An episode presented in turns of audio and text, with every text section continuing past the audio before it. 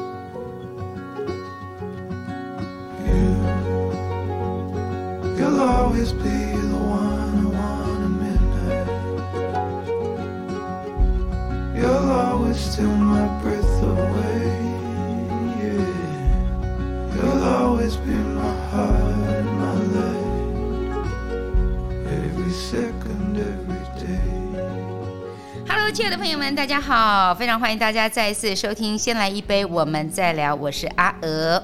那精神疾病专家这个阿尔弗雷德阿德勒他说过一句话，他说：“幸运的人一生都被童年治疗，不幸的人一生都在治疗童年。”所以人的记忆哈，你以为很深很深哦，翻过来翻过去，你才知道都在你的身体里面哦。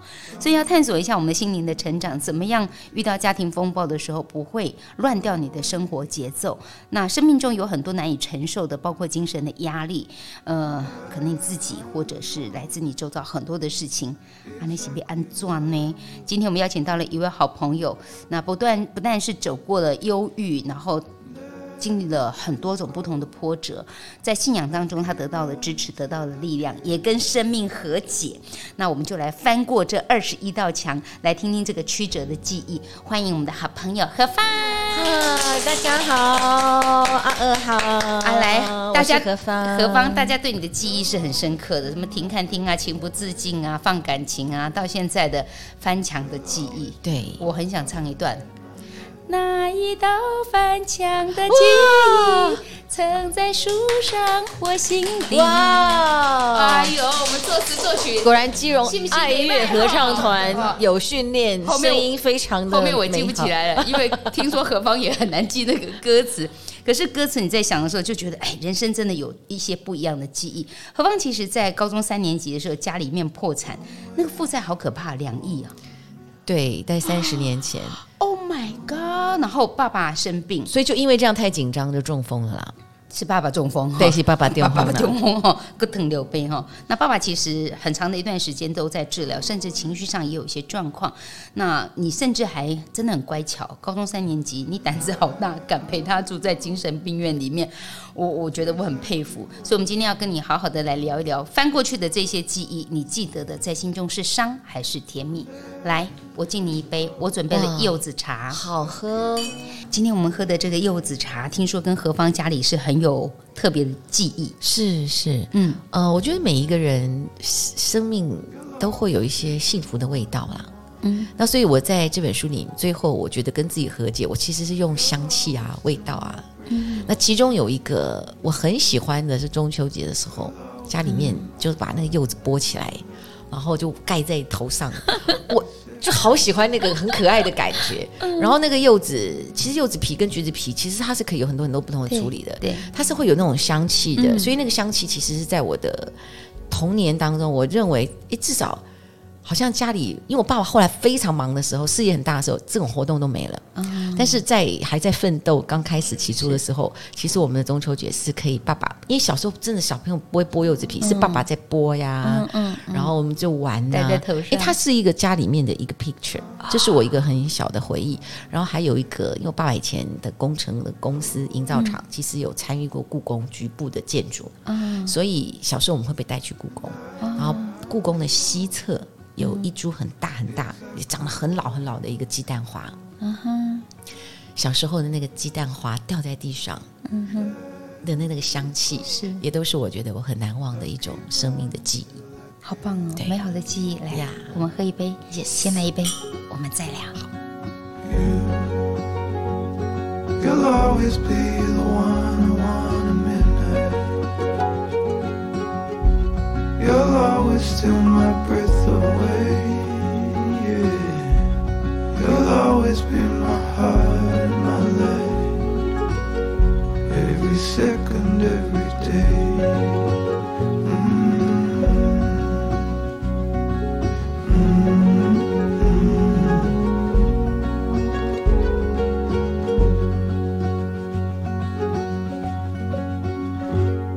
何方其实，在很年轻的时候，因为爸爸那个时候负债，那时候你几岁？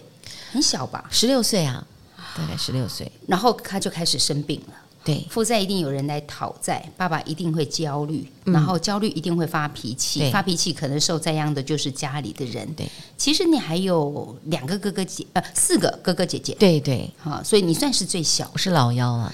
所以在你那么小的年纪里头，你你有大概记得那时候家里面状况变得不好的那种情形吗？还是你不太知道？会有一些印象啊，但是那个画面会很鲜活。嗯、那只是说，呃，我觉得每一个家里面的成员都在这个风暴里面，嗯，每一个人都有不同被灼伤的方式。对，只是说后来有的人可能刚好他的求学的地点到到外地，嗯，或者是刚好婚姻有一段时间就抽离了。那有一段时间比较多的是我跟我妈妈，还有另外一个姐姐，可是她比较稳定的在上班，嗯，所以有一些的画面或者当时嘛我。我都可以翘课啊，所以妈妈忙不过来的，就变成是，哎，我要帮妈妈，所以有很多的那个比较冲突的画面就会在我的心中了。嗯，你会看到是什么样的冲突？很多呀，当然你会感受到的是父亲的痛苦。我觉得比较大的是，我们都会理解，也想要去分担家人的痛苦，可是有些时候你没有办法。你是小孩子啊，你没有能力去处理债务的问题，你没有办法去处理。别人健康的问题，嗯嗯、你光用思考的、观察的，就看到一个人渐渐眼睛就瞎掉、聋了，然后半身不遂，其实压力就非常大。那或者是说，呃，当时我父亲的身体的状况，可是台湾法律上面还有所谓的票据法的问题，嗯、所以我们会要进出法院去做很多的。呃，反正就是类似这样子的诉讼，嗯、因为有人会去告我们或什么的嘛。嗯嗯、那、呃、所以法院啦，或者是后来的这个看守所啦，又或者是医院啦，嗯、又或者是我父亲在家里面跟我们的互动，到后面、嗯、其实他就会希望他要去告别人。嗯、那写状一口气咽不下去。对，那写状纸这件事情，其实我们也不是很懂。嗯、那他是用台语，嗯、用比较更高级的台语。嗯哼。然后我们又勾他重听，其实我们是没有办法互动的，所以常常你知道吗？就是为了这些事情，到最后 很好意，你听不懂，对，那你讲的他没不理解，而且我父亲会希望我们 repeat 公几盖好一天啊，你帮一下，你帮他写，他要确定我们有没有写的有没有失误，对，嗯嗯，那是不是又要重新沟通？对，所以就常常在类似这样的事情。就会慢慢累积很多的压力，那他的压力就会在这些情绪上面就引爆。像我们今天的这个桌子啊，它类似这种桌子，它是可以劈碎的。它力气这么大，就是这种桌子啊，站起来就，因为我爸带也一八零啊。一七七，他会这样子暴怒在你们面前，对对对，就失控。当然不是每一天，嗯嗯，但是有一些一次都不行啊，吓死了。呃，对，所以我们家是三四个桌子是这样子不定期的砸碎，而且有有那种是大理石的桌子啊，是啊，是啊，所以爸爸没有受伤吗？但是他也会受伤、啊。我觉得他都不想活了，他还有什么受不受伤的？对啊，他都不想活。对呀、啊，他没想过说他不想活了，你们这几个孩子怎么办？你妈妈怎么办？我相信他心里面一定也是百转纠结，一定也是很痛苦，一定也是不舍。对，我举一个例子啊，就有一次那时候我父亲等于是糖尿病严重了，嗯，那他就慢慢有一些些的妄想，他觉得我妈妈怀疑我妈妈有外遇，哎呦，这对男人来讲不得了。对，所以因为那时候其实我妈妈跟我爸是分房啦，嗯嗯，那我爸就睡自己的一间，我跟我姐姐跟我妈是睡在一间，是，可是他就是突然闹，就要跟我妈睡。那我们那个房间是玻璃的，嗯嗯，嗯，就是那个租的房子，就是它的格局就是这样。那我爸就是会想拿那个铁锤，就就是对他，你知道他就是情绪失控，类似这样子。对对，谁拿的铁锤？对谁？对，就威胁我们要把门要打开来呀，他要进来要跟我们讲话或干嘛这样子。对，就是诸如此类的这些。你们怎么办？害怕、恐惧，乖乖开门。会会恐惧啊，所以那时候真的在无奈的状况，最严重的有一次，我们就确定隔天要送医疗，啊、呃，就蹑手蹑脚，半夜就把推在一张有把手的椅子上，然后就每一个人已经分配好了，我跟我妈跟我一个姐，嗯、就是现在这种电线啊，嗯嗯，就一人分配一个地方，有人绑身体啊，有人绑脚啊，那我就绑他的右手，因为他右手拿着铁锤这样。你拿拿着凶，你绑那个拿着凶器的那个手，对对对对，我就要专心绑那个地方，这样子。对，那其实当然类似这些事情，我们当然心里面都是非常冲撞嘛，也是非常非常痛苦，所以才会把很多感受都封闭起来。但是他后来住了医院，他的状况比较特殊，他本来是跟大家住在一般的病房，可是他讲话很大声。吵到人家，对，他要半夜起来，因为 摄护线的问题哦，要起来很多次，他又看不见，所以他会增加大家很多的负担，哦、所以那个时候医院才通融找了，刚好那个头等病房有空缺，所以他才让家人进去协助照顾这样子。那我们就，我觉得当时没有什么特别的想法啦，嗯嗯、可能也是好奇，或者是说，嗯、反正就照顾家人。我的意思是，哎。有一次半夜，他就起来上厕所，嗯、那哎，我就听见了，嗯，我就去扶他，他看到我扶他，他就哭了，嗯，他就说他不希望吵醒我，他希望让我好好睡。哦、你从这些事情，你会我相信他心里面一定有百转千回，嗯、一定想死死不了，都很矛盾，对，然后觉得可是自己又无能为力。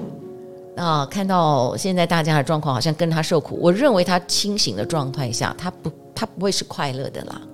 谁不想是个大富翁哈？然后庇应这些孩子们啊，对对，老婆啊、小孩啊，有吃有喝啊，开车出门啊。我相信他那个时候如果清醒的时候，一定会想啊，他如果当时做某些投资，他不要怎么样。嗯可能就不会这样，但人生没有后悔药，对，就是没有办法重来一次。对，其实这些波折，我们在你的这个新的作品里面《翻墙的记忆》里面有看到，有电子书，嗯、有音乐，其实是一道一道翻开来，都是你心里边很深很深的记忆。那其实。生病的不是只有爸爸，因为爸爸除了糖尿病、中风，然后还有一些妄想的情况之外，妈妈其实也后来也被诊断出有子宫颈癌。嗯，哇，那个时候爸爸又是这样子种种的状况，那妈妈又生病，你们这几个孩子，对我妈，我妈妈是在我十三岁的时候。嗯然后被检测出来就是子宫颈癌，十三岁就是你爸爸那时候也是，我爸是我十六岁的时候，哦，所以妈妈比较早，我妈妈先生病。哦。对，但是我们家的文化，所以每一个人家庭的文化，哦、我们家的文化到后面其实大家不太谈这些事情，是，所以好像生病应该是一件很严重的事情，对，嗯嗯，可我们家里是不讨论的，嗯，我们家里就是一切照旧，就每个人就是乖乖读书，嗯哼，然后你回到家，你就是那时候家里有佣人啊，他们就煮好饭菜，你就吃一吃啊，就去读书。我们家的气氛就是什么事情都没有发生，可是其实是有发生的，嗯，所以你心里面就要自己去处理要很多情绪。我我不认为它很健康啊，所以有些家庭的空气是很冷的，也不是很好；那有些家庭是很火爆的，也不是很好。对，这这没得选。就像何方讲的那个，就是你家庭的氛围。我们家就是很极端，有时候就是很安静、很冷，但是有时候突然累积到一个阶段，就当又爆炸，就是很极端这样。但是你十三岁的时候，妈妈就生病了。嗯，后来到你十六岁的时候，你爸爸也病了。你爸爸在病的时候不会收敛一下吗？他已经知道妈妈也病了啊。没有，他没有收敛一下。没有，我现在接触到很多、嗯呃、有忧郁症的一些女性，哎，有些时候他们那个是后天，通常先生中风之后，嗯，真的情绪会变得非常暴躁。以前不暴躁的也变暴躁。第一个，我觉得他的身体的自由度受限制，我觉得这是很痛苦的啦。嗯嗯对男人来讲，他原本是可以好好可以冲他的事业。我觉得男生一旦事业、嗯、不管是为了什么原因折损，嗯嗯，嗯，他们几乎。都陷入忧郁的状况，只是哎，有些忧郁表现出来的，并不是像女性的那种哇，很好像就是非常忧伤的感觉，他、嗯、们表现出来就非常暴躁，然后非常不安全感，会比较跟手帕交啦，或闺蜜啊哀怨呐、啊，说说啊念念呐、啊嗯，甚至小孩也会常常听到女人也在那边碎念啊，妈妈每次都是这样讲，虽然妈妈讲的是事实，可是呢，爸爸可能就是那个不讲的那个，可是我告诉你，台面底下才波涛汹涌啊。他一直到我发觉很多中风的男士，我觉得可能不是全部，嗯，他们有些人到最后脾气就好暴躁哦，然后拐杖拿着，因为他行动不便，有时候就是顺便拿着拐杖就开始打人啊、挥啊，咦，拐杖真是凶器，然后就开始掌控自己的太太，因为没有安全感。我后来发觉，哎，这不是唯一的个案呢。你你年纪最小，嗯，所以哥哥姐姐们他们可能会工作啦，对，结婚呐，嗯，那你大概是跑不掉的那个，哎，对啊。但是我也会想逃啊，嗯、所以我后来你逃啊？你看你去哪里？晚上要乖乖回来。对呀，但是我就跑去过夜生活啦，过夜我就跑去跳舞啦，然后跑去打工啊。嗯，所以后来慢慢刚好也是运气不好，就出了车祸。哎，我这一辈子最贵的旅程到现在都还是这么贵，我只去玩一天。嗯，你要毕业旅行不是玩一个礼拜吗？因为我都在打工，嗯，我都没有去。那我想我这辈子应该还是要跟同学一起去玩一次。是。我就想说，怎么样拼，我就拼一天。嗯、然后第一天我们就要回台北了，嗯、然后就出车祸。最后呢，我我们就分配到了债务，就是三万。哎，三十年前的三万哎！Oh my god！怎么车祸？怎么撞？你们撞人家？我们就是租车，然后去跨海大桥，想说要还车之前再去看一下。哦、那可能路太直了，你知道吗？哦、那年轻人可能就开啊。是不是去闪一只阿狗阿猫啊，或闪什么东西？哎，你突然这样子用力，嗯，闪一下，你那个轮胎如果那个胎纹不是很 OK 的话，它抓力不够嘛。我们只有感觉上车子在甩车，你知道，有的人在耍酷，在那边甩车。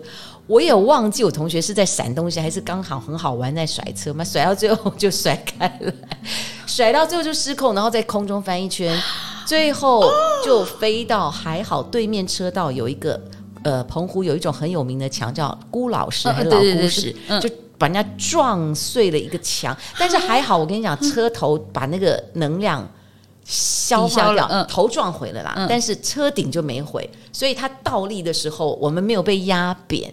当下我们就慢慢被拖出来，都每个人都昏倒，就哦一哦一送去。我大概缝了七针啦，但是这是哦，哦，那已经是小 case 了啦。哦、有的人缝二十几针啊，或什么的这样子。那那赔那三万也就算了，没关系啊。对，相较之下就觉得啊、哦，大家命都保住，因为那个是一种对比。你当下也就觉得啊，没关系了，活着。可是你们家已经这么乱了，你又出个车祸，你父母不觉得？我没有告诉他们啊，他们可能都不知道。对对对对，我没有告诉他们，真的、哦，他们没有帮我处理这些钱的事。我是想办法对外去借钱，然后但是你一定要赶快还啊。好啦，你长大了啦。你自己处理啦，你妈妈也是一个，我妈不知道，我妈你妈妈也是一个逃不掉，因为毕竟你们都还在那个成长的历程当中，无论如何家计必须要扛。爸爸倒下来之后，妈妈其实又生病又要扛家计，那你觉得妈妈是怎么样扛起这一家子的呢？其实我妈妈在年轻的时候，她是一个护士，嗯嗯嗯，呃，后来结婚之后，我父亲就希望她完全在家里面，嗯、到后来。我自己回去整理，我觉得我的父亲 后来是用经济有点控制我的母亲，嗯、他就不太让我的母亲自由自在，这样、嗯、就是把她限制在家里面。所以我妈妈到后面说实在的，她年少的时候，嗯、我后来为了写这本书，我特别开车回去南部去、嗯、去找几个八十几岁的阿姨、去了解小时候我的妈妈。我妈妈小时候在他们印象是很勇敢的，很嗯。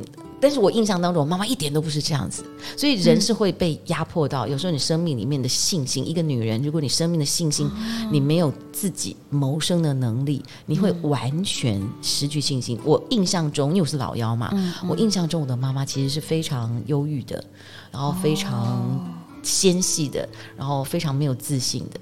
后来我发觉，其实并不是，只是因为婚姻可能真的是把她压伤了。我妈妈其实晚年她也没有真的在外面工作啦，因为那时候陆续家里面还是有几个姐姐们都开始在在养家了嘛。哦哦哦、是是是，那我是就完全自己处理，嗯嗯，他们也不用给我钱了，嗯，就大家要各自想办法。过生活，那我姐姐那时候就能养家的就先养家。说真的啦，我觉得大家都没有计较。我觉得我姐姐他们也都还蛮棒的。嗯、那当然，我当歌手的时候就变成啊、我如果有赚钱，我就就拿回家嘛。这个就没有什么好好。这时候忽然觉得说孩子生的多哈，挺好的。有个好处，对不对？我跟你说哈，我们这一代哦，嗯、大概就是父母。我们还有能力照顾父母的最后一个世代，嗯、因为我们可能还多少有一点兄弟姐妹，嗯、有的商量，有个手足。现在下面的这些还太太太辛苦了，你我们一我们一定要自己照顾自己，然后嗯、呃，钱不一定要给小孩，但是就是给小孩最好的礼物，就是他们有一个很快乐的身心，嗯嗯，能够解决问题，然后很乐观，嗯、然后父母就自己想办法去住养老院。其实我我我还蛮羡慕说，还好一些有一些些哥哥姐姐们。嗯，我本来想说，那你最小，为什么后来爸爸妈妈都是你在照顾？他们大概都已经逃离各自去成家了。可是事实上，在那个前面的那个阶段，他们各自工作也都赚钱回来支援家里，不容易。我我还有姐姐，钱被我爸爸拿。我爸爸当时真的，我觉得他是中风。太着急了，嗯、有点没有面对现实。我其实曾经有姐姐的，真的被拿去当做连带保证人。哎，以前人呆哎，这真的是当保人很惨的耶。所以他们曾经有很长的一段时间，三分之一的钱被扣，他们也没有没有讲话。哦、我都觉得大家都有很不容易的这个部分啦。那也还好，你们兄弟姐妹彼此还算体谅哈，嗯嗯、然后一起帮忙爸爸妈妈走过这段路。可是其实这段路走的并不并不短，因为 而且也并不简单。尤其是爸爸虽然有身体的病痛，后来在情绪上那种大发作的时候，你们怎么察觉到他的精神精神是异常的？我觉得就是闹的时间太久了。嗯，其实说真的，大家没有那个意识，也不太懂。我觉得早年没有，真的早年是没有。比较，而且早年有一部电影叫《天天星期八》，嗯嗯，那部电影是秦沛，就尔冬升的哥哥。是那那个精神病的故事，他他描述到的就是啊，他吃了药以后，整个那个人就变得很钝，然后被社会歧视。嗯，我我相信这可能也是某个时代当时的一个状况。可是我曾经看那个电影。我就会觉得哇，大家对于那个情绪疾病、精神官能跟精神病连在一起很深，然后根本就是一种污名化。嗯、所以，当你开始发觉，哎，家里面好像一直都有一些未爆弹，嗯嗯，那种压力，除了是你感受到的精神压力，其实你也会很害怕别人知道你们家里面好像有人。精神上，嗯嗯，有什么状况？嗯嗯，因为你觉得那个那个可能比你跟家人的互动、那个压力更沉重，对，所以你根本不能求助，嗯、因为你认为求助你可能会受到的伤害跟歧视，因为会被贴上标签，很严重的标签，对，嗯、所以那个时候你能能尽量就想办法。处理，可是后来真的发觉啊，越越来越晚上，他就是那种很失控的状况，越来越严重，而且会拿武器。好，你今天把所有的东西、嗯、刀啊什么都收起来，那、嗯、还可以有桌子椅子，嗯嗯，嗯对不对？这是没有办法。那到最后不得不就觉得说，嗯、好吧，尊严也没了。嗯，然后因为邻居应该也都知道，这个家里就是很恐怖，嗯、一天到晚都在出事情，特别晚上都在出事情，所以也没有什么面子不面子了，因为。顾不了了就面因为因为早就没有面子了，还有什么面子？就能能活就先活吧，这样子对啊。其实不少人有遇过这样的情形，嗯、我的妈妈也是住过精神病院的。嗯、然后后来她在治疗的过程当中，其实她是会诶就隐瞒我们，嗯，然后就骗我说她有吃药，骗我说她有去看医生。可是她跟我讲话，如果眼神对不到我，然后没有办法看着我讲话的时候，我就知道说哦。他需要再去就医了，嗯，所以我们看的就有一搭没一搭，你就可以想象那个成效就不好。那其实何方的爸爸那个时候，你们是把他就送到医院去了，对，你甚至还陪爸爸在医院里面过年。那 你在里面看到的是什么光景？请问？哦但是我真的觉得，也许老天爷也真的让我经历那些过程了。嗯、我我真的对这个族群有同理，嗯嗯、我就印象有一些很，呃，我其中有一个男生，他就是还蛮温和的，嗯、然后就有时候就会来看我爸，啊、嗯，就就敲门，很客气，他也不会这样乱闯。哎、嗯，我们就稍微聊一下，那我就问他，你为什么会来这边？这样，他就说他背后就有一万只的蚂蚁，他觉得他很痛苦。哇，这什么形容？对。所以一，万只的蚂蚁对，他就咬他，对对对对，所以他就是很痛这样。对，那说真的，我觉得我那几年可能也被折磨到一种程度。我说真的，就算没被折磨，我也就是一个傻眼，我也不知道怎么回答。然后说我也有五千只蚂蚁，没有就哦，然后所以他就。哦所以他就说你不懂，对不对？那啊，对啊，我本来就不懂啊。对，就是你会，这是其中一个。那我还有印象中也是一个小男孩。其实你会发觉，哎，我碰到有几个都是非常年轻。嗯嗯嗯。那那时候，因为在那个医院里面，他其实左右都是很长的长廊，长廊，因为就是房间嘛，一间一间房间。那中间就是会有一个。你可以聚在那边的一个休息室，那我就推着轮椅带我爸这边长廊走一走，然后就穿越那个中间的中庭，然后再穿到右边，就是啊，你又不能出去啊，住院就是是不可以出去的，嗯，然后突然走一走，我就开始慢慢有隐约觉得，哎，有一个小男孩就一直跟着我这样，嗯嗯，因为我也曾经看过一些人突然之间就暴怒这样子，对，有有一个 case，所以我也很害怕有人就。跟着我，我也不知道他会不会伤害我，嗯、但是你又知道说你不能，好像让他受刺激，嗯、你也不能歧视他。嗯、可是其实心里就很害怕，然后慢慢慢慢慢慢，就是我走快，他就跟跟得快一点。后来我就想，我、嗯、其实那时候我离护士们都蛮远的了。嗯，嗯那我想不行，我要慢慢转回来，走回去护士护理站。就我后来就用冲的了。对，那。我就推我爸推用冲，嗯、那我就很快就听到脚步声，啪啪啪啪就也冲过来，吓死了！I never style，我就干脆回过头来这样，嗯，然后回过头来说真的，可能表情也是很害怕，我也我也不忘记了，嗯嗯，我就嗯嗨，就跟他打个招呼这样，嗯，然后他就他也是讲一句，你很怕我对不对？我就我不知道该怎么办，他就哭了，然后他就他哭了，对，他就跑走了，嗯，哦。所以我也相信他，他很受伤。对对对，就是说，你你你知道有很多人，你就知道生命平衡是很宝贵。你现在有很多的困难，可是你知道你可以看着蓝天，你还是可以感谢。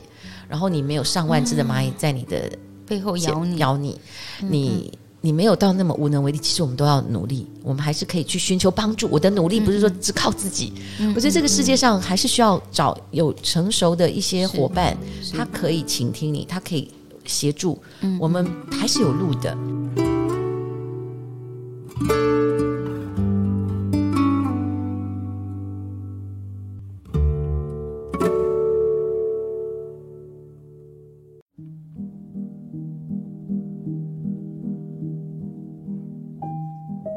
家好，我是阿娥，非常欢迎大家再次收听。先来一杯，我们再聊。今天要聊什么呢？依然是聊到照顾者的人生故事。以前你们家里环境是不错，嗯、然后那个一旦失败以后，负债这么多，那得要还。我我有一个很深刻的感受，嗯嗯、一个人哦，如果你有贫穷的状态，嗯、他跟你有没有钱没有关系。嗯，我现在回想起来，我爸爸可能是就是在很穷困的环境白手起家，可是他里面那个贫穷状态没有得到医治。他非常的有钱，但他对他自己也很不好。嗯，他也很省，他只是有时候会很喜欢买一些比较新的东西。嗯嗯，买完满足了之后，哎，我们家永远有第一代的什么录放影机，但是也是永远是最后一代。我爸妈那时候也是哎，录音机、录放影机、电视，买完之后就从此不会再更新这样子。但是，而且我爸爸给我们家、给我妈妈的家其实是很少的，不多。所以你说，哎，我们好像很富有。某个角度这还好，就是哎，其实我们也没享受到啊，所以真的崩掉了，也没有太痛苦。真正的痛苦是我父亲的情绪，嗯，然后他们的关系的那个困境，你你其实是有感受啦，你怎么会没有感受到父母亲的情感出问题？其实真正一直都是属于这种情感啦，嗯，他们的这个状态。那我后来发觉，我现在一方面在思考呃情感，有很多女生很很没有安全感，觉得我想嫁个很很有很很高富帅，呃高富帅，嗯、但是他如果不愿意给你，他算计的很清楚，其实是没有用的。我觉得女生真的有时候不要太寄望这种事情，就是你真的有一个自己精神也要独立，然后经济独立，我觉得这个才是王道。这是我妈妈给我的很美的学习。但是但是你妈妈也没有什么经济独立啊，没有。我的意思是，她如果当时，我跟你讲，我妈妈曾经有一段时间，她有考虑过，她回到医院，而且医院为她开门。哎，我觉得会不错哎，可是我爸爸不愿意让她去，而且就意思就是说。反正就是就是用很、嗯、很强烈的，嗯，所以他也没有那个勇气，所以他就错过了那个独立的机会。你爸很奇怪哎，所以这就是想帮忙赚钱不行吗？因为他那个时候，所以这个就是一个很奇特的状态，就是他其实是有钱，嗯、那个时候他是有钱，嗯，可是他没有很去爱护他的妻小，嗯嗯，但是当然没有穷啊，嗯，我们住的房子当时也是多大的。嗯嗯，所以，但是我我讲我妈妈，等于就是我爸爸印象当中，我小时候好像就给我妈妈一个月四万块，嗯，三十年前了，那如果 double 可能就七八万，是养五个小孩，包含什么水电费啊、生活费啊，不用缴房租，这 OK 啦。嗯，但是以我们当时其实很富足的状况，他其实就是用钱刚刚好，你其实是不能做任何其他的事情。但想想，我觉得你爸应该自己。除了债务之外，跟身体的身体的病痛折磨之外，他的内心的折腾不小哎、欸，对对不对？所以，但是我们都不了解他在想什么呀，哦、因为他就是一个大男人，然后很权威。我只能跟你讲说，我我表妹来我们家，后来长大，嗯、他只要我们在玩游戏玩得很开心，嗯、我爸回家听到那个声音，他就嗯，小朋友的那个。动作跟脸就僵掉啊，不敢动，因为我爸爸很权威的。他有看过你爸爸发脾气嘛？是不是？听他讲话，他要整个人就你看那个日本那种威权军国那种、嗯、那种幕府将军时代的那个将军，大概就是那个样子呀。你你爸爸，你没有印象中，你们爸爸对你比较？温柔的那种感觉，父爱的有啦有啦，因为我老幺他到最后就比较比较比较松，可是他有些时候，我我我觉得可能还是婚姻父母亲的婚姻这样子，他，他会，我觉得我父亲其实是有挣扎，嗯、他一定有 guilty 过了，嗯，对，他曾经因，因为我父亲的婚姻是别人告诉他你要找一个漂亮的，然后乖的好的女人，一百分找到了，对，找到了，但是在他的内心世界里面，他有。喜欢的是另外一种类型的女性，我我觉得是这样，所以其实他们都不是坏人了。嗯、我我就觉得有时候你就 sometimes 你要了解你自己。你想要找什么样的人？就是你但择其所爱，你要爱其所择。我觉得他可能也曾经努力过去经营了，嗯嗯，但是后来他出现了一个他自己心里面，我我我自己觉得有时候男人其实内在也是很没有安全感的。嗯，他后来找到的一个就是外遇的女性，其实是非常 tough 的一个女生。嗯、对我，我觉得他心里面很依赖那个很 tough 的女生。那我妈妈内心就弱弱的、啊。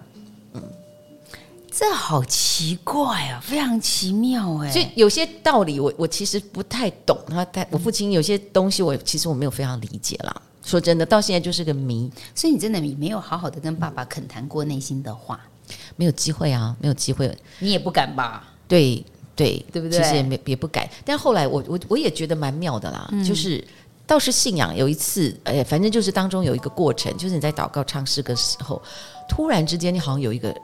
哎，我好像小时候，嗯、我父亲其实有带着我们去玩啊，嗯、一些生活很小的事情，我就突然像幻灯片一样，就全部这样往事历历在目，哎呦，翻出来了。对，但是我们好像比较容易记得的是他很爆裂的一些事件啊，嗯、对，很爆裂的一些情绪的状态。那你会觉得说人总容易去记得那种很撕裂的事情嘛？嗯，但是后来就是那种生活很习以为常的、很小的，你会忘记。嗯、可是那一次，我觉得是上帝给我的礼物啦，就突然真的像幻灯片一样历历在目，然后你就有一些了解，你会发觉就是说，很多时候人在面临事态，很多男人，比方说婚姻，你开始有外遇了，嗯、你一刚开始你一定会有 guilty，嗯，你可能会隐藏，对，你会自责，可是到最后你一定要去挑剔你的配偶的缺点。这样你就不自责，对。我我有骂你才能够显现我是合理的。对，所以我觉得我父亲到后面其实会对我母亲有很多很多很多的挑剔，这样子。对，你没有看到？会啊，会感受到嘛？当然会感受到。那妈妈好委屈哦。对对，但是他没有，他又没有能力，那你就会被。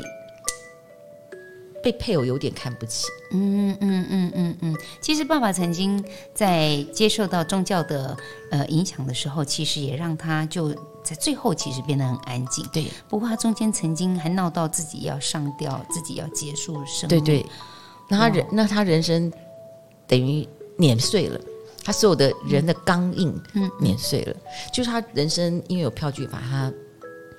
在牢底待过，嗯嗯，然后他在医院待过，嗯嗯，然后他人生就经过晚年，眼睛看不见啊，耳朵听不见啊。我觉得他的人生到最后就是他自己有一个最大的梦想，是他希望换眼角膜，他眼睛可以看见，他就觉得他卑微的。卑微的觉得他只要眼睛看见就可以，但是我觉得有一天他应该也是有一点心里知道他眼睛是不会好的。他的眼睛去医院打了七次的镭射了，他眼睛糖尿病的那个，现在也许有一天干细胞可以完成做成一个好眼睛，现在的干细胞可以做成肝脏肾脏可以哦，但是眼睛不行，眼睛太精密了。那所以也许他有一天他真的心里知道他看不见，所以他真的觉得，也许他也不想给我们痛苦了。嗯。白绫一条这样的，他自己 对，就找一个安尼亚伟地方，就是要结束生命。嗯，就殊不知，就是绳子竟然给他断掉，这样他就跌落在地上。所以他那时候很绝望。我我觉得他是很恐惧。我联想自己上吊死了结束了都不行。对对对对对对对，那更无奈。对对对对，更碾碎。所以就是真的叫碾碎了。那我当时我的姐姐就跟他传福音，就是哎，上帝就是看顾瞎眼瘸腿。哎，那个瞎眼瘸腿他就很 touch，你知道吗？完全 命中他现在的状态。对对对对，所以他那时候就好啊。对，因为我们家小时候真的好多人盖庙都会找我们家捐钱，所以金嘴彪哈，哎，调啊。弄弄弄弄弄咩啊？啊，等下讲讲讲过四喜啊，讲过四喜啊呢啊！反正后来我爸就就也很奇妙啊。受洗之后那个礼拜他很很安，就是很安静。嗯嗯，对。可是突然最后就是也很奇妙，他本来好多病，他只要糖尿病一点点伤口就哇烂掉，又要住院什么什么的，怎么样？社护先开个小刀哇，就整个伤口不会好这样子，所以就很麻烦。可是最后就是一个小小的感冒，而且好像肺发炎。就想为了安全起见，就住院，就一口痰噎住就走了，就就就习了地上劳苦，因为他身体贵州还了了啊，金价金价，这个除了习了地上的劳苦之外，对你们一家人是不是也是一种解脱？对妈妈啊，对你们是不是都啊，对松了一口气？对，其实那一天我参加歌唱比赛，我还没见到我爸最后一面呢。嗯啊。啊我爸爸那天中午过世，然后我早上我我去参加一个美就是心中有爱，嗯、有一个中国小姐，你有没有记得唐日荣先生？啊，我知道。那现在下一辈的可能都又都不知道了。我们有没有在戴一个那个太阳眼镜？有没有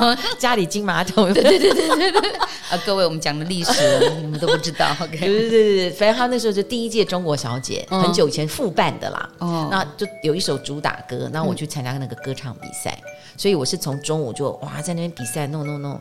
然后大概我是第三名，然后的、嗯、大概比到六七点，我就赶快坐计程车去医院。嗯嗯，那我没有告诉我的家人我去唱歌，因为我爸不喜欢我去唱歌。我们为了这个事情有很剧烈的冲突过。啊、真的、哦？对呀、啊，他就他知道我去唱歌就骂我，你去唱歌你会变小歌女，就会更加。为什么他对歌手的印象这么不好？我觉得就是那种士大夫吧，就是那种很传统的那种。嗯那种我们多高兴你能唱歌啊！你去听听那个翻唱的，我觉得多好听啊！这个这是现代的父母 哇，小孩子变得艺人好开心。可是我爸的经验里面，我们就是戏子啊，就是就是那个观念最低等的一种人，知道吗？对，这样很有本事才可以当歌手，好吗？其实我妈妈很会唱歌啊，但是啊你有想想看啊，我从小到大我都没有听过我妈唱歌，哎。好压抑，你就可以知道我妈妈有多压抑。我爸爸一点都不觉得这是一个很好的一个什么了不起的礼物，对，他一定是有被怎么讲过。妈妈就真的在我印象里面，他是不唱歌的。那你歌唱比赛结束以后到医院，你就发现爸爸病床空空，然后我就觉得奇怪，啊、以前没有手机哦，对对对对对，对乖乖到现场，家里人不知道我去哪里啊，找不到我呀，嗯。然后就病床空空，嗯、然后有一个小小年轻护士进来，我说：“哎，我要找某某某，他怎么怎么不在？嗯，然后他就那个女生不知道怎么告诉我，他就说啊，你爸爸邓启啊，六天我是邓启，我说不会啊，他才刚来啊，回老家了。对，然后后来有一个护士长就告诉我爸爸过世了，嗯，然后就啊，你你刚刚讲到对，其实那时候心情很复杂了，我一方面觉得好。好惋惜哦，怎么看不到他最后一面？嗯、可是好可怕哦！我突然之间觉得，就像你刚刚讲的，松了一口气。然后很快我就觉得很自责，说：“哇，你爸死了，你竟然还……不会，不会，不会！我觉得真的，我们面对现实，就是生命中有尽头。那你们一家折腾的也够久的，对对对对对对对对对对，所以那种心情很复杂啦。嗯嗯。那我在仁爱路上啊，因为在仁爱医院、嗯、啊，拦车那天真的是倾盆大雨，嗯、那种那种雨是那种好大好大哦。嗯半个小时，我觉得那个时候我就雨水泪水，然后我也把我的心门就关起来了。我觉得哇，人有感觉太痛苦了，不、嗯、对，我就觉得嗯，但是你很荒谬，你我当了职业歌手之前，我、嗯、我竟然已经把我的心关起来。可是我们不是应该是要一个可以充满感情的心情？对呀、啊，所以所以所以我的我现在回想起来，我当歌手的时候，第一个我心里面都觉得，我真的好像被我爸讲的那个东西就。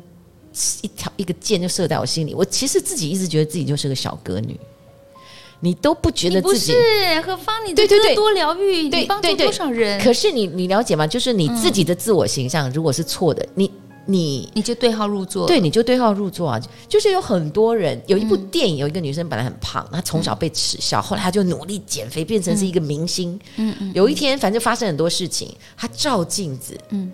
里面还是一个胖女生，你你懂那个电影的故事？就是你如果自己的形象是受损的，其实不管你外面努力减重都没有用，你怎么看你自己就是一个很糟的人。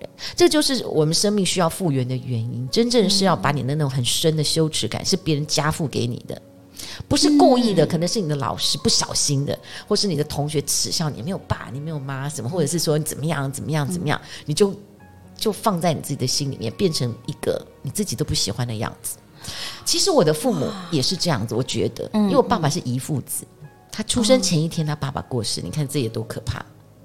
哦，那家里面一样，你起在我告诉你，你那是几块什么命克夫？没有，就是就是我的父亲的前一天，他过世的前一天，就是我父亲出生的前一天，他爸爸就过世。对呀，所以他我相信他的人生一定也是充满挫折了。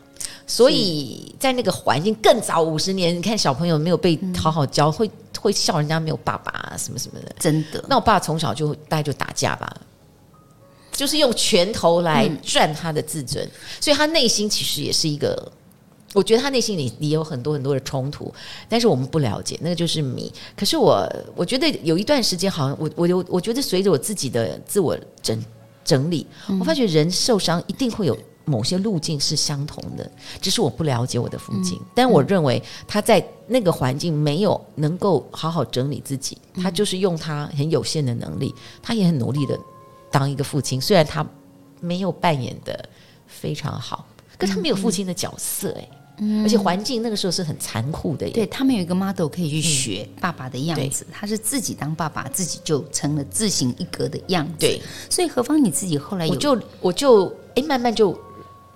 了解，嗯，就放手，嗯、就就是你后来有一些忧郁的情形，嗯、也真的谢谢你把很多你自己那个历程，在很多的演讲，甚至到监狱里面去关怀的时候去做分享。你觉得这个忧郁跟爸爸给你的这个成长的历程有关系吗？一定有啊，一定有啊，哇，一定有啊！因为我在忧郁症之前还没有真正服药之前，我是看过心理医生的。嗯，那那个心理医生。啊、呃，曾经就是他就胖胖的嘛，他就告诉我说：“嗯、你现在如果想骂我，你想要说什么话没有关系，你就说。嗯”嗯嗯嗯。那他很想知道我真正的想法是什么。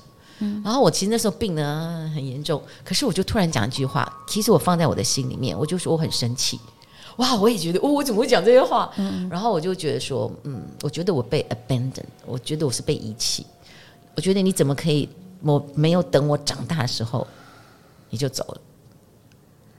对，哎，这句话同样，你爸爸心里面是不是也曾经问过？对呀，你了你了解吗？就是你就你就慢慢理解说，其实就是一样的心境啦，只是说，哎，我这个时代、嗯、我多了一些机会，嗯、我多了一些资源，我可以重整。我爸没有啊，他们那个环境太苦了。哦，我觉得真的，你你去，我觉得理解父母的那个时代背景，跟理解他走过的路，你就比较能够看清楚他为什么是这样子的行为。也许你并没有办法有对策，但是你比较不会这么的怨。嗯，或者你也比较不会让自己那么的受伤，可是毕竟你还是受伤了，所以在爸爸离开之后，你自己也转了一些方向，包括说我再去进修，你还到日本去培训。我觉得那个是是一个意外，我觉得那是老天给我的礼物。嗯，呃，二十一岁那一年我发生好多事情，所以我讲二十一道翻墙的记忆。那二十一有时候也是很多预表啦。我二十一岁太疯狂了，我也不知道为什么。嗯、那我二十一岁。因为需要赚钱，我需要伸出很多的触角，嗯、管他的，反正只要可以工作赚钱就赶快赚。那再加上车出车祸，反正就是得拼了命的，还要赔钱嘞。二十一岁那时候，我也接触到了大学城。哦，对对，是大学城，他们让我连接到了一个日本的资源。好年轻哦！对，我本来要去日本两个月，嗯、是因为我父亲过世了，要处理丧事，所以他们就让我专心处理丧事，我就用一个月，所以。整个很密集的一个月，但是我也很感谢啦，就是那那个月算是我的疗愈之行。嗯嗯，对他们带我去看到哇，日本怎么去培育一个素人，他们带我去看很多很棒的演唱会，是，然后帮我安排声乐课啊、唱歌啊，或者是舞蹈啊，嗯嗯，然后等等等等，然后做一些拜会，然后要练很多日文歌啦，然后学日文，然后会有一天你要在一个很大的录音室，你得你等于是办一个小型你个人的演唱会，但是听的人是一些业界的。企划啦，金主啦，或什么什么什么，不是给外面的人，有点像星探，你知道吗？对对，对，来看看，对对对对对，类似这样子，嗯、就类似这样，所以也是蛮有压力的。可是你会眼界打开，对，你会觉得哇，世界很大。虽然我现在很痛苦，可是我一定要忍过去，至少我得活着，我气息要留着，说不定有一天底气要够，对对，底气要够，说不定有一天雨过天晴。哎，我觉得那个过程。每一次在我真的觉得我好像快要没没电了，快不行了，我就会告诉自己，黎明前的黑暗，我一定要撑到看到黎明这样子。对，然后我还有很感恩啊，我我觉得我那时候整个这样子，呃，经过很密集的训练，我要回台湾之前，他还帮我们安排了那个三天的去京都旅行，嗯嗯，然后就觉得啊，好像整个过程就很放松，稍微可以放松一下，就开始准备要回家玩一玩。对，嗯、当时呢，呃，整个安排我的一个。制作人叫种田茂老师，种田茂先生。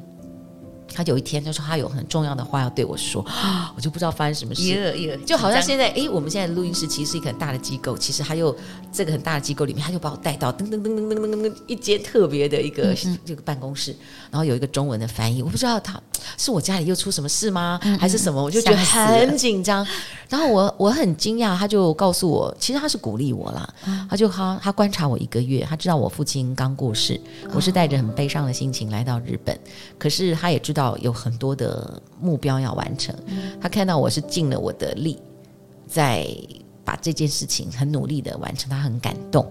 那他就告诉我说：“你永远都要记得这个精神，不管接下来会不会有继续的这个日本之行。”但他就看到我的努力，他特别一定要告诉我，就是你要永远记得，其实要永远带着这个精神。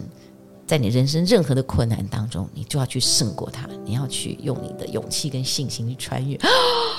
我父亲过世的时候，我都没有哭，oh、可是那个时候，你知道哇，就开始哎、欸，为什么他可以？对，那种被懂的感觉，对对对对对对对对对对被理解。其实我一直到现在五十 plus 都没有人这样对我说话，嗯、更何况是二十二十岁就已经发生这么多事情，没有一个人懂我在想什么。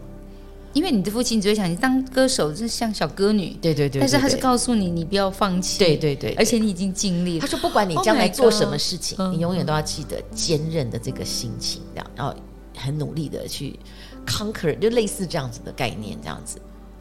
人生当中你真的很难预料哈，谁是是你的贵人？对，所以你会，你有时候觉得说哇，想想也是很不可思议，竟然是一个远在。就日本的对，根本跟你八竿子打不着的一个人。对，突然老天派一个，而且说实在，就是那个制作人非常有才华。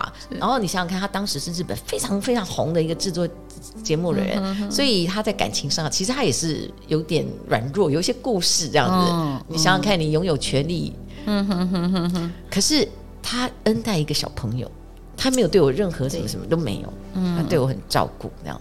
我我觉得都是都是礼物，对。只是说，在翻越了二十一道墙之后，何方渐渐的去看到过去，可能我们看起来是悲伤、是不幸、是折腾，然后是考验。现在想想，它都是强大的礼物。那爸爸跟妈妈其实慢慢，我知道你照顾妈妈，后来照顾了很长的时间。妈妈也也你在照顾妈妈的时候，跟照顾爸爸，你心态上是因为已经不同年纪了哈，心态上有什么转变吗？当然那个时候的。经济各方面条件还是比小时候好啦，然后内内在的力量，我觉得还是也比较强大。虽然环境上也是有一些不容易的状态，嗯嗯、呃，我最害怕的一件事情是我看不到，万一看不到妈妈最后一面，这件事情是我最害怕的，因为爸爸爸爸没见到，床是空的，对，所以刚好有一个因缘际会，我接到，反正有一个 case，我就赚到钱，嗯、我就比较，我只保留电台，嗯，我其他所有的姐工作我都不接了，是，所以我就在。安宁病房会照顾我妈妈，我就是全全部就定在那边，嗯，就是觉得我要守到最后一刻，就是要陪我妈妈这样。可是哈、哦，很久以前五月三号啊，那其实刚好也是我的生日，花莲门诺医院有一个演讲，是很久以前就讲好了。可是我妈妈在五月一号的时候开始进入人生的最后一个阶段，她开始有点沉睡，嗯嗯，但是就是，但是你也不知道她什么时候走了。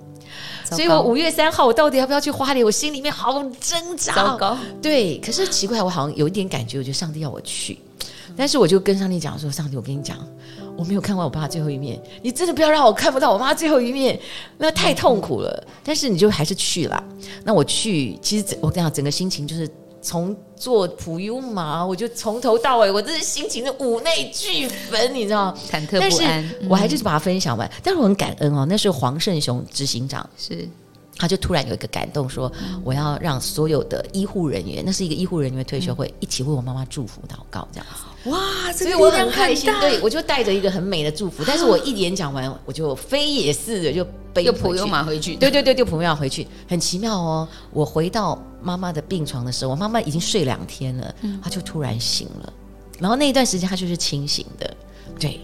然后我就跟他讲说，哦，我刚刚去花莲，我回来，然后哦，就讲花莲那个门诺医院所有的医生护士都一起为你祝福，我妈妈就好开心哦，然后觉得很安慰，然后呃，就是那天下午他清醒，然后晚上接下来两天之后他就过世了。哇，我觉得那个祷告的力量，对对对，对，那种祝福，对对，跟说人家想说集气，我觉得觉得集气跟祝福是有力量，对啊对啊对啊，而且是很大的力量。所以在爸妈妈爸爸都离开之后，剩下你一个人的时候，谁是你的好朋友？谁是你身边最亲近的人？所以还是所以人还是。我觉得这一生朋友不一定要是非常非常多了，嗯、但是还是有一些朋友了解你，我觉得很重要。我觉得第一个，首先我很感谢我有个朋友小苗。其实从我、嗯、你看我从书里面啊、我跟我爸冲突离家出走，我就跑去住他家。嗯 一定要有朋友家里有空房间，不然你要可以挤一张床。因为那个时候他只有跟他姐姐租房子在台北念书，嗯，所以就家里管不到了，所以他就就就就可以让我跑在我在他们家客厅睡也，OK 啊，对对，OK 啊，OK，年轻随便窝一下，爸妈不在就没关系，这样对对。然后我呃忧郁症的时候的状况最不好的时候，也是他从中立半夜飙车来看我，嗯，对我也是很感谢他了。对，倒是你现在跟植物在一起。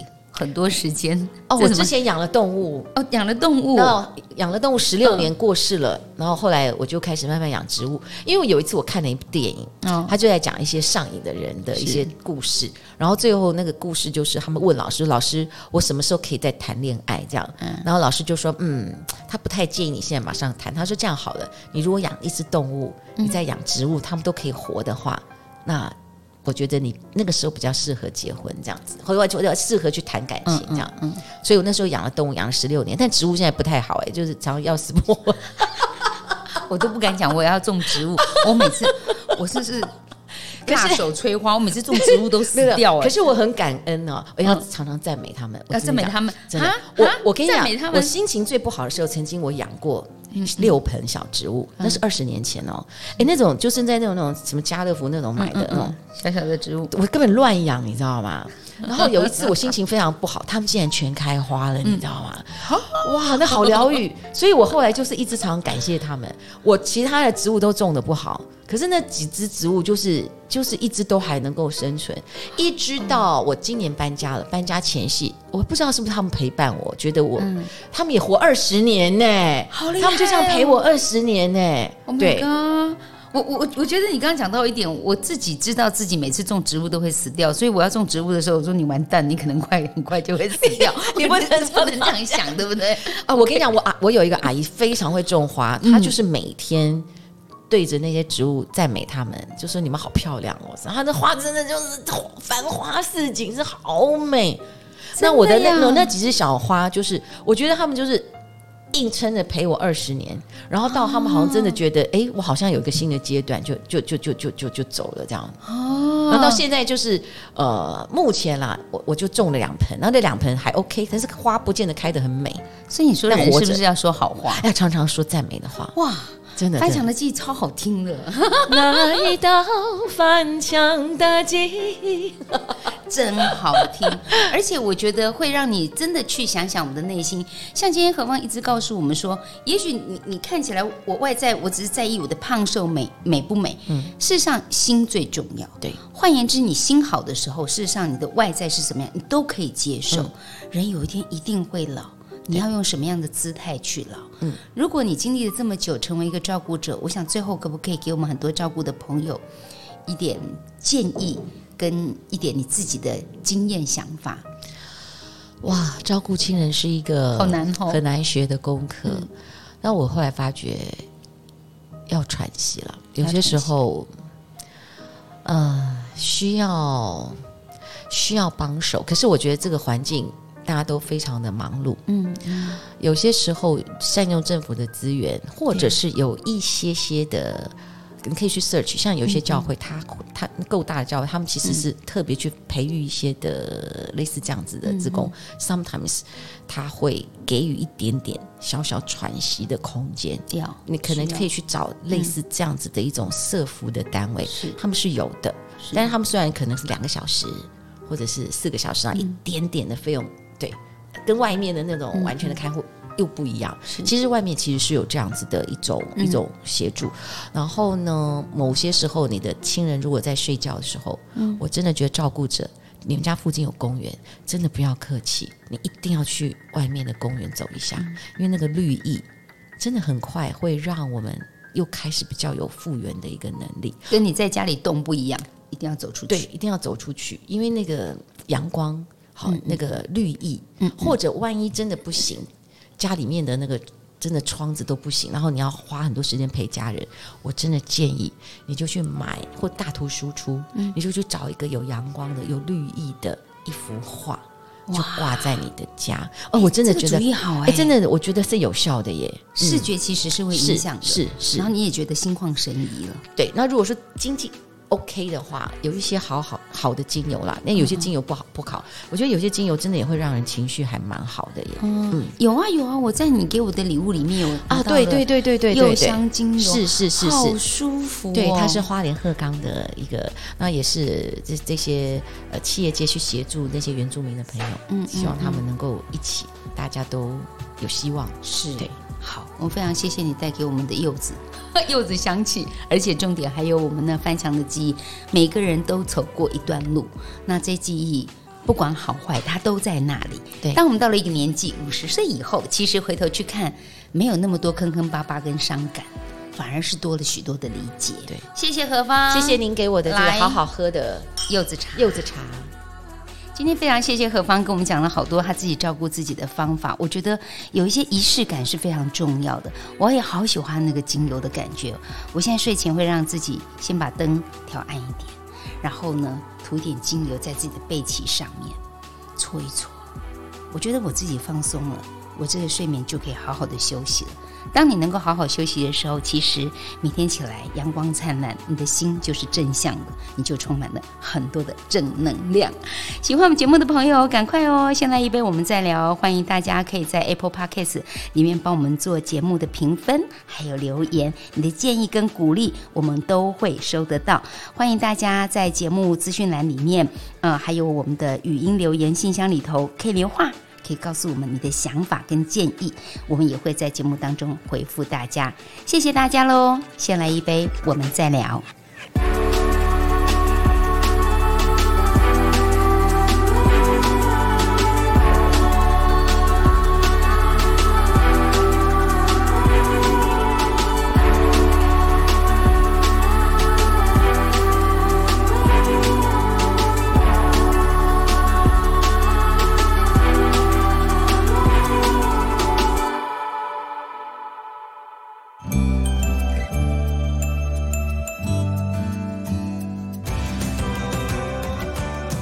照顾的漫漫长路上，正诚集团支持伊甸基金会，一起凝聚陪伴的力量，期待能够借由经验的倾听与诉说，彼此相互理解陪伴，无论是谁，都能够重新整理并好好对待自己。